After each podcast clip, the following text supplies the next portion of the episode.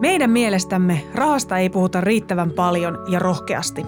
Open Rahapuhetta podcast on asiaa rahasta, ilman ahdistusta ja häpeää. Puhutaan vaikeistakin asioista niin avoimesti, että jokainen ymmärtää. Missionamme on puhua rahasta suoraan, sillä hyvät taloustaidot kuuluvat jokaiselle.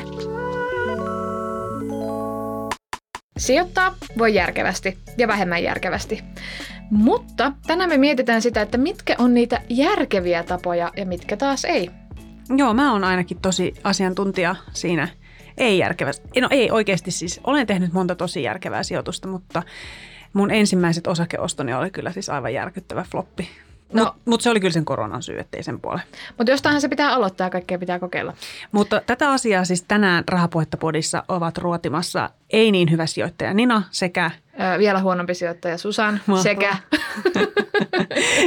ja sekä meillä on täällä strategi Jari Hännikäinen. Tervetuloa Rahapuhetta podiin. Kiitos. Tota, Lähdetään ihan ensimmäisen liikkeelle siitä, että suohan siis suositeltiin meille.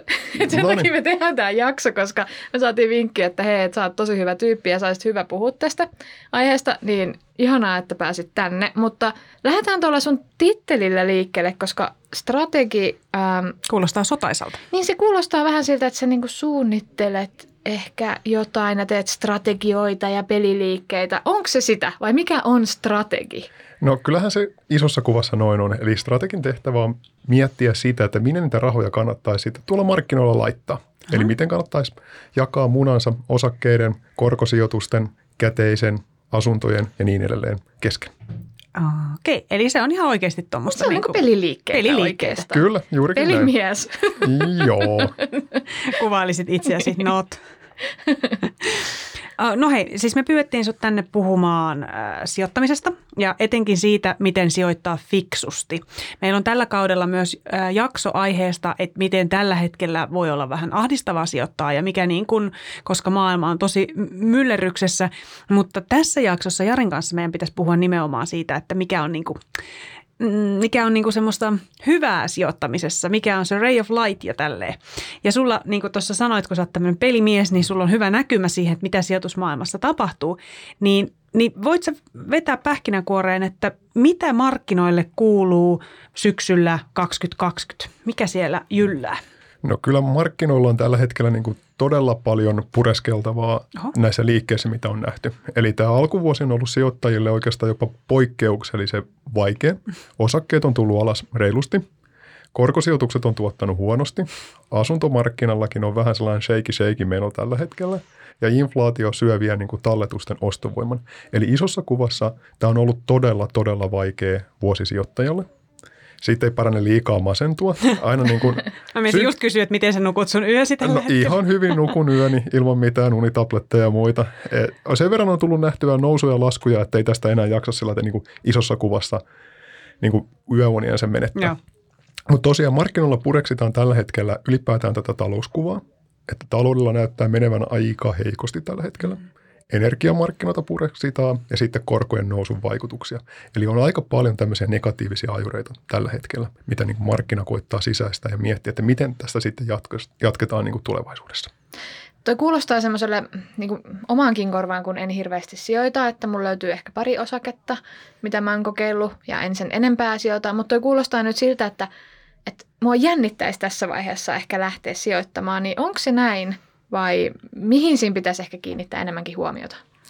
No aina pitää muistaa se sijoitushorisontti, että jos koittaa tehdä lyhyen aikavälin peliliikkeitä, niin voi mennä metsään, mutta jos on pidempi sijoitushorisontti, niin silloin tällaiset pienet lyhytaikaiset laskut ei kuitenkaan kaada sitä isoa kuvaa, vaan pitää pitää mielessä se, minkä takia sijoittaa. Että jos tavoitteena on vaikka viiden vuoden päästä vaihtaa asuntoa tai ostaa uusi auto tai muuta vaan kerryttää varallisuutta, niin se, että mihinkä kurssit menee kuukauden sisällä tai kahden mm-hmm. kuukauden sisällä, niin se on aika pieni osa mm-hmm. siitä koko ajasta. Vai ja sen takia semmoista panikointia ylipäätään kannattaisi välttää. Ja itse on aina sanonut, kun joku kysyy, että kannattaako nyt panikoida, Mä oon kysynyt vastakysymyksen, että onko se panikointi koskaan auttanut niin. mihinkään asiaan. Ja kukaan ei osannut vastata positiivisesti tai niin kuin antaa mitään hyvää syytä, että miksi kannattaisi panikoida, että mitä hyötyä siitä olisi. Mutta siis mulla ainakin tulee mieleen, tämä on, en mä tiedä onko tämä kauhean rumasti sanottu, mutta jos nyt menee kerran kaikilla huonosti, niin eikö se olisi hyvä hetki ostaa? Siis onko nyt, eikö nyt kaikki ole kauhean halpaa? Ainakin näyttää että mun oman, omat sijoitukset on nyt hyvin halpoja. No näinhän se on. Eli perinteinen neuvo on ollut se, että osta halvalla ja myy kalliilla. Mm. Se, on niin kuin, se on hyvin yksinkertainen neuvo, mutta miten käytännössä ihmismieli yleensä toimii on niin, että ostaa kallilla ja myy halvalla. Joo, ja se on niin just tehdään. päinvastainen, mitä pitäisi tehdä. Kurssit on tosiaan tullut alaspäin, miinuslukemat on ollut aika reippaita, niin voisi sanoa, että tässä on vähän niin kuin semmoinen jonkin sortin alennusmyynti kuitenkin tällä hetkellä käynnissä. Mutta tässä voinkin antaa yhden sellaisen niin kuin ison kuvan vinkin. Tämä on vähän sama kuin vaateostoksilla käynti alennusmyynnissä. Että yleensä ihmisiä houkuttaa ne isoimmat miinuslukemat. Eli ne kauluspaidat, mitkä on miinus 70 prosenttia. No ihan samaan osakemarkkinoilla, eli moni laittaa panoksia sinne osakkeisiin, jotka on laskenut kaiken eniten. Mutta aivan sama kuten vaatekaupoilla, että sitten kun tulee kotiin ja huomaa, että on se keltavihreä havajipaita 9X ja L, että ei se nyt ihan sopinut Ai itselleen, vitsi. että ei, ei ehkä kannata ostaa sitä, mikä on niin kuin kaiken halvinta, Joo. vaan miettiä, että mitä oikeasti niin kuin kannattaa tehdä. Olen tällä tavalla hankkinut muun muassa ihan älyttömän hienot äh, punaiset mokkanahkaiset äh, saappaat itselleni, jotka olivat siis aivan hirveät jalassa. Ja olen myös harrastanut siis tä- tällaista siis sijoitusmarkkinoillakin ihan yhtä lailla. Että. Mulla tuli siis äh, sama mieleen, että mä oon ollut siis jossain, äh, olikohan se Vanssin outletissa Jenkeissä, niin tulee se hulluus, että ne on niin halpoja, että mun on pakko saada. Vaikka ne ei sovi mun jalkaan, ne sattuu aivan saakelisti, että mä en pysty pitää jalassa niitä. Mutta mun oli pakko ostaa, mm. koska ne oli niin halvat. Ja mä voisin jotenkin kuvitella, että kun tulee, kun mä itse ajattelen niin kuin sijoituksia, sellaisia sijoituksia, jotka välttämättä ei enää tulevaisuudessa ehkä toimi niin vahvasti kuin mitä vaikka menneinä vuosina, heti mulla tulee kaikki niin kuin hiileen liittyvät mieleen, niin nyt jos saa niin kuin todella halvalla jonkun, jonkun amerikkalaisen öljyfirman osakkeita, niin ne ei välttämättä ehkä enää sitten 40 vuoden päästä ole enää niin arvokkaita. Tai en mä tiedä, onko mä ihan hakoteilla. Ei tuohon koteilla, että kyllä sillä yleensä on joku syy, minkä takia joku on halpaa. Niin. Se ei kelpaa yleensä muille. Ja se, se, se on niin kuin se Totta. ongelma. Että jos ajattelee, että tuolla on niin kuin miljardeja ihmisiä, jotka seuraa markkinoita ja joku näyttää todella halvalta, niin joko markkina on pielessä tai itse on pielessä. Ja sitten kannattaa miettiä tosiaan varsinkin aloittelevana sitä, että kumpi on isompi todennäköisyys siinä. Että itse on laskenut jotain vähän väärin Niin. tai sitten, että se markkina on miettinyt sen asian vähän väärin. No mikä olisi sitten semmoinen hyvä vaihtoehto, jos tämä nyt on semmoinen vähän huono vaihtoehto, että ei ehkä kannata miettiä niitä niin kuin, niin kuin, Osta halvalla just nyt öljyosakkeita. Niin, se osta, osta, osta. Vai mikä on semmoinen niin hyvä vaihtoehto, että jos mä nyt haluaisin aloittaa sijoittamisen, niin mikä on semmoinen turvallinen, että aloita tästä starttipaketti tyyppisesti. Joo, no siis aloittelijalle pitää aina korostaa, varsinkin tämmöisessä markkinaympäristössä, mikä nyt on, että älä laita kaikkia munia samaan koriin. Se on ihan niin kuin ykkösjuttu. Eli sijoita vähän eri omaisuusluokkiin, niin silloin välttää ainakin sen riskin, että ei osu niihin pahimpiin laskijoihin, mm. vaan että ainakin joku pärjäisi kohtuullisen hyvin ja joku voi pärjätä jopa hyvinkin. Ja sitten ne vähän niin kuin tasapainottaa niitä huonompia sijoituskohteita. Aloittelijalle mun mielestä ihan kaiken A ja O on se, että pohtii, että mikä se oma riskitaso on. Että minkälaista riskiä pystyy sietämään. Eli jos kurssit tulee alas 10 prosenttia, ei pysty nukkuun enää öitää, niin joku on pahasti pielessä. Että se pitää niin kuin muistaa. Ja sitten jos ei pysty oikein nukkuun öitänsä sen kanssa, jos arvostukset tulee alaspäin tai kurssit tulee alaspäin, niin sitten kannattaa sijoittaa semmoiseen niin kuin vähäriskisempiin mm. kohteisiin. Ja tästä saakin ihan oivan aasin sillan siihen, että tämän alkuvuoden aikanahan tämmöiselle vähäriskistä tai vähäistä riskiä sietäville sijoittajille on tullut aivan mielettömästi paremmat sijoitusmahdollisuudet kuin aikaisemmin. Ja tämä johtuu vain siitä, että kun korot on noussut, niin myös näistä vähäriskisistä joukkovelkakirjoista, valtionlainoista on nyt saatavissa ihan kohtuullista tuottoa. Ai joo. Ja tämmöistähän tilannetta ei ollut pitkään pitkään Niin. aikaan.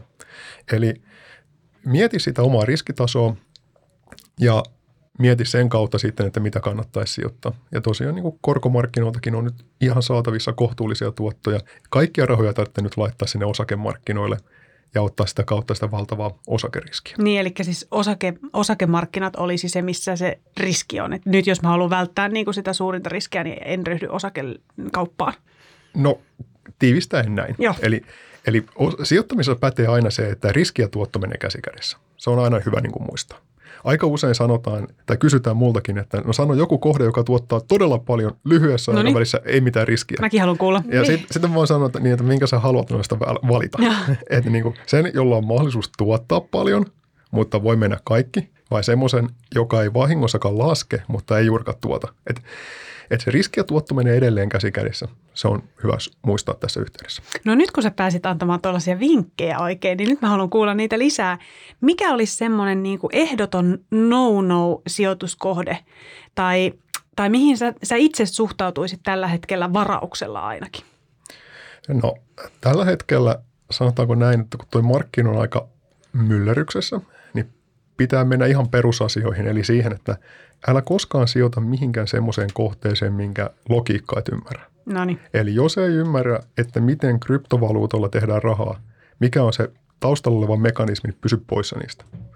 Jos et ymmärrä, miten joku ihan mullistava teknologiayhtiö meinaa kääntäytyä 20 vuoden tappioputken jälkeen voitolliseksi, niin pysy ulkona niistä. Ja tämä on niin kuin sellainen ihan helpoin mahdollinen vinkki, minkä tähän yhteyteen voi antaa.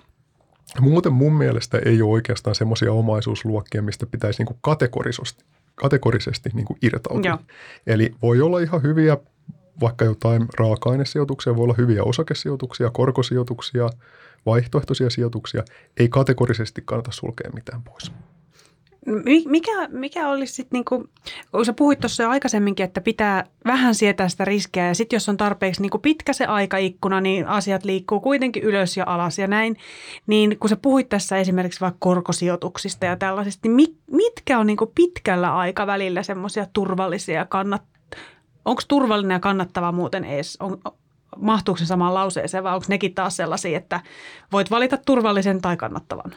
No kyllä ne siinä mielessä mahtuu niin kuin samaan kategoriaan, että jos ottaa oikein pitkän aikavälin, niin on mahdollista saada tuottoa, mm. mutta melko maltillisella riskillä. Ja yleensä voisi suositella jotain tämmöisiä korkosijoituksia niin kuin pitkällä aikavälillä. Niissä on hyvin maltillinen riski. Jonkin verran voi saada tuottoa, mutta miljonääriksi ei niillä tule. Joo. Se on niin kuin ihan selvä juttu.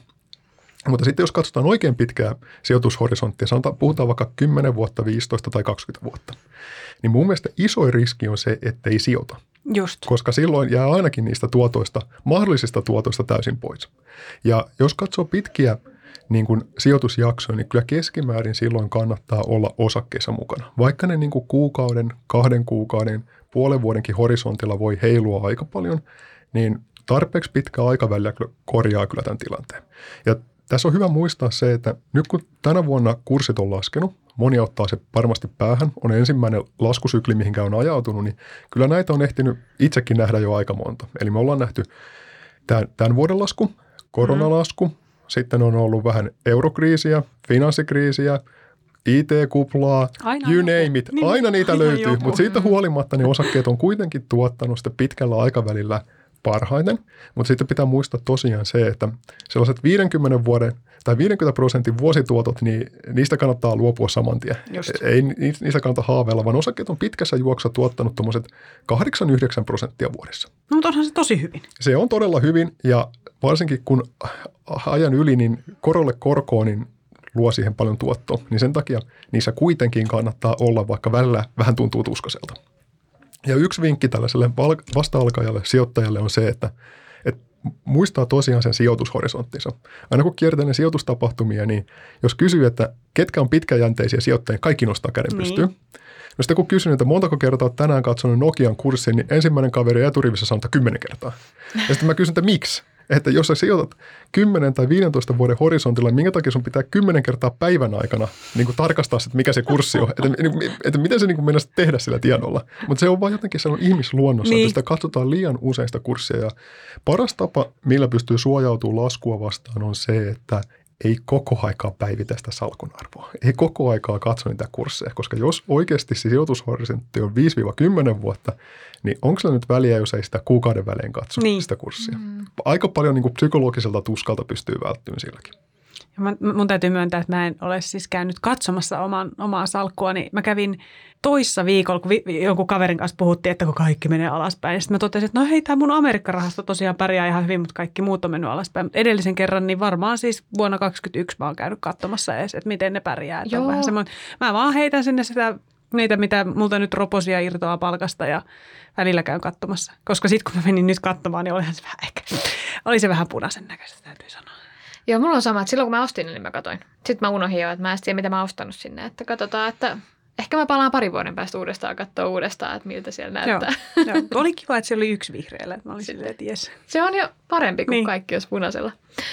Ö, tuli myös semmoinen mieleen, että nyt kun on tämä inflaatio ja kaikki miettii kauheasti säästämistä, että säästetään ruokalaskusta, säästetään sähköstä ja mietitään niitä keinoja, että millä ne niin kuin, äm, omat menot saataisiin pienemmäksi. Niin miten sitten sijoittamalla, että onko mahdollista jotenkin jollain kikka kolmosilla välttää ne tappiot vai pystyykö niitä jotenkin ennustaa tai ennakoida? No tähän sijoittamisen luonteeseen kuuluu se, että kurssit menee ylös ja alas. Mm-hmm. Ja vaikka omasta, oman työni puolesta ennakoin niitä niin kuin jo, koko ajan, niin ei se kyllä helppoa ole. Jos se olisi helppoa, niin en välttämättä istuisi tässä nauhoittamassa tätä podia, niin. vaan olisin pohamalla, paksu sikari huulessa, auringon alla. Eli se kertoo vaan siitä, että kyllä, kyllä niiden niin kuin tappioiden välttäminen on vaikeaa.